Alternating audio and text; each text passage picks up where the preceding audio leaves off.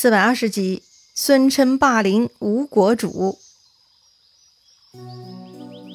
上回咱们说到，吴国皇帝孙亮很聪明，他很有想法，但是呢，他被权臣孙琛压制，无法施展。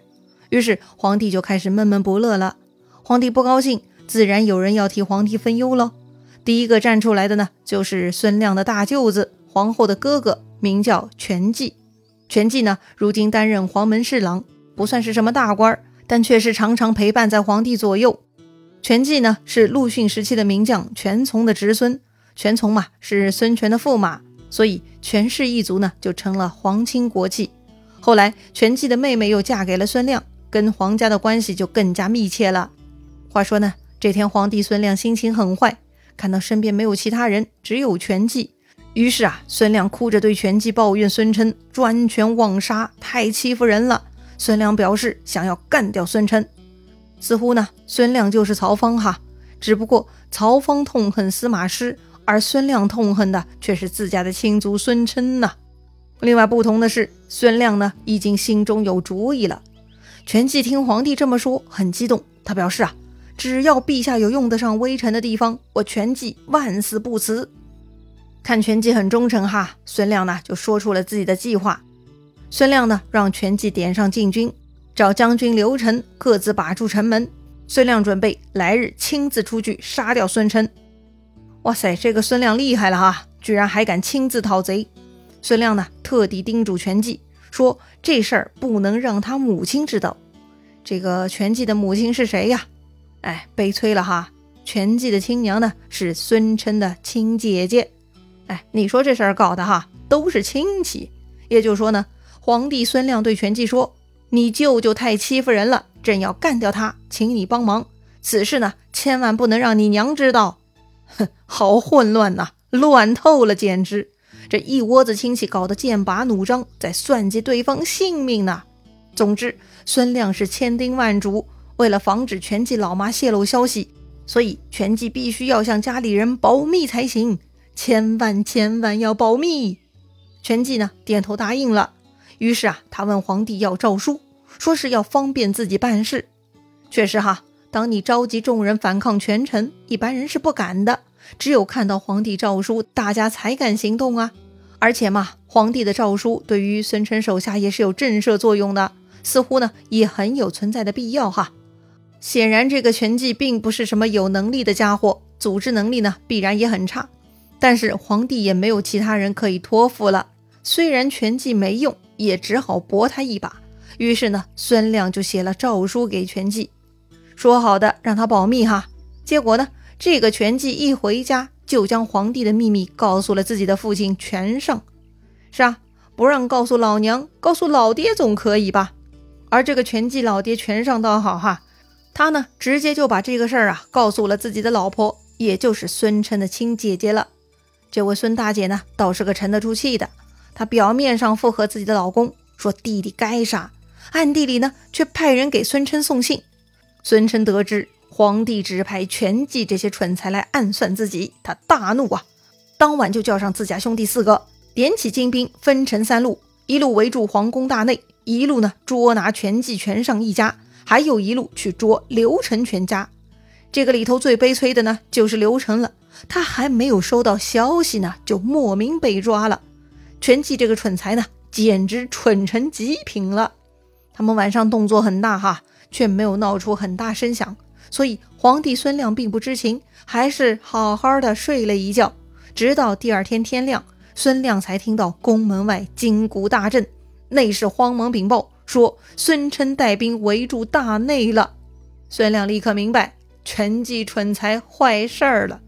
孙亮大怒啊，指着自己的全皇后大骂，你父兄误我大事了。还真被孙亮给说中了哈，唯一坏事的呢就是全季父子啊。孙亮说完呢就拔剑在手，准备冲出去见孙琛，但是周围所有人，包括全皇后跟那些宦官近臣，他们都拉着孙亮的衣角不放，不让他出去。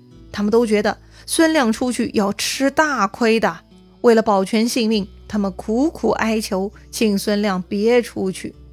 话说孙琛在外头，他先是杀光了全尚、刘晨等人，然后呢，召集文武官员来到朝堂，宣布皇帝孙亮的罪状。什么罪状呢？哎，皇帝常见罪状嘛，荒淫久病，昏乱无道，不可以奉宗庙，所以要废掉他。孙琛宣布，任何人敢反对，就当谋反罪论处。哎呀，孙亮还是年轻没经验呐，所托非人，不但不能完成自己的心愿，反而提前被孙琛给做掉了。当时孙琛这么霸道宣布，几乎所有人都不敢反抗，都表示愿意听从孙琛大将军的指令。只有尚书桓毅不服，他指着孙琛大骂，说皇帝是聪明之主，说自己宁死不从贼臣之命。好，不从是吧？孙琛大怒，他二话不说拔出佩剑，当场就砍死了这个不听话的尚书。接着呢，孙琛冲入后宫，指着皇帝孙亮大骂，无道昏君，本当诛戮一泻天下，如今看先帝之面，废你当会稽王，我另选有德者册立。说完呢，他就令中书郎李崇夺走了孙亮的玉玺印绶，令邓成保管好。孙亮没想到自己的父亲做了几十年东吴老大，权力传到自己手里，居然被孙琛这个混蛋给夺走了。孙亮大哭啊，也只能卷铺盖离开了。悲催呀、啊，这个孙亮跟曹芳一样哈，没有找到好队友，没有周密的计划，就贸然行动了。结果呢，把自己给先坑了呀！猪队友太可怕了。虽然孙亮以聪明见称，但说到底还是小聪明，不能成就大事啊。废掉了孙亮，孙琛准备扶立哪一位当皇帝呢？哎，他已经想好了。他决定请琅琊王孙修来当皇帝。那么孙修是哪一位呢？孙修啊，也是孙权的亲儿子，排行老六，不过呢不是嫡出啊。这种位置呢通常是很难有继承权的，要不是孙亮被废，孙修呢是没有机会出头的啦。话说这天晚上，孙修呢突然梦见自己坐在一条龙的身上，飞龙上天，可是啊回头一看，却没有看到龙的尾巴。孙修吓了一跳，哎，这就惊醒了。他还没来得及找人解梦呢，下面来报说是朝廷派人来了，来的呢是宗正孙凯和中书郎董朗。所谓宗正啊，就是朝廷里头掌管皇族外戚事务的官员。他来干嘛呢？哦，原来啊他们是来请孙修去首都当老大的呢。想来呢，孙修心里应该是高兴的哈，不管是不是要当傀儡，继承大统嘛，总是值得高兴的。于是呢，孙修就跟着孙凯他们上路了。他们来到曲阿，也就是今天的丹阳哈。路上呢，遇到了一个奇怪的老人。这个老人呢，自我介绍说他姓甘，名修。哎，他向孙修磕头说呢，嗜酒必变，愿殿下速行。哎，言下之意啊，说动作要快，不能耽搁，否则情况还有变化呢。孙修很感谢对方的提醒哈。于是呢，就加速前进，很快来到建业了。到了布塞亭，首先呢，看到了前来迎接的孙琛的兄弟孙恩，他带着皇帝御辇车驾前来迎接。孙修嘛，是不敢乘坐皇帝车驾的，只是坐了一辆普通的小车。来到皇宫，文武百官呢，跪拜在道路两旁，正在迎接等候。孙修嘛，就跟魏国的曹髦一样哈，看到这么多人跪拜呢，也是战战兢兢，赶紧回礼。孙琛自然不能让孙修向大臣回礼了，赶紧让人把孙修扶起来，接着呢请入大殿，升御座，令孙修继天子位。按照礼仪，孙修呢再三谦让，然后接受玉玺，正式成为吴国的第三代皇帝。接着呢，文官武将一番朝贺，流程就结束了。新皇帝下令大赦天下，改年号为永安元年，分孙琛为丞相、荆州牧。其他官员也有很多封赏。另外呢，孙修很有意思哈，他还分封了兄长孙和的儿子孙皓为乌程侯。还记得孙和吗？就是孙权册立的第二个太子，被内斗给搞下台的那位。孙和下台当不了皇帝，孙修呢却给他的儿子封侯作为补偿了。当时孙琛比之前孙亮时代更牛气了哈，这个时候啊，他家已经一门五侯，五个兄弟全部封侯了。禁军呢全部掌握在手，国家大权一点也没有旁落。说白了，整个吴国都尽在孙琛的掌握了。新皇帝嘛，自然知道孙琛的厉害，自己的小弟弟孙亮不就是被孙琛给搞下台的吗？前车之鉴呐、啊。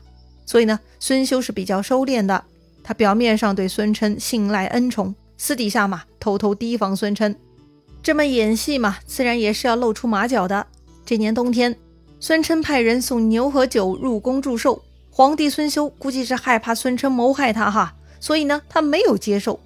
孙琛就生气了，就带着这些牛和酒拿去左将军张布府中，就一起饮用了。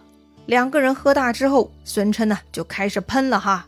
他说呀，当初我废掉会稽王的时候，人人都劝我当皇帝，我没同意呀、啊。我是觉得孙修是贤人，所以立了他。没想到他居然拒绝我的贺寿，这是不给我面子呀！哼，我早晚叫你好看。张布呢是不敢忤逆孙琛的，在旁边呢只能跟着唯唯诺诺。但是第二天，这个张布呢就入宫秘密报告孙修了。孙修听说此事啊，十分害怕。之后呢，他日夜不安，如坐针毡呐、啊。而孙琛呢，他也开始动作了哈。他呢派遣中书郎孟宗带上精兵一万五千。出兵屯于武昌，还拿走了所有武库之内的兵器。莫名其妙哈，既没有外敌入侵，也没有征战讨伐的计划，这样的调兵算什么呢？孙琛呢没有向任何人交代。是啊，他孙琛是吴国第一牛人，谁敢有半句废话？俗话说，兔子急了都会咬人，更何况孙修好歹在帝王之位呢。他听说孙琛这么干，显然要兵变呐、啊。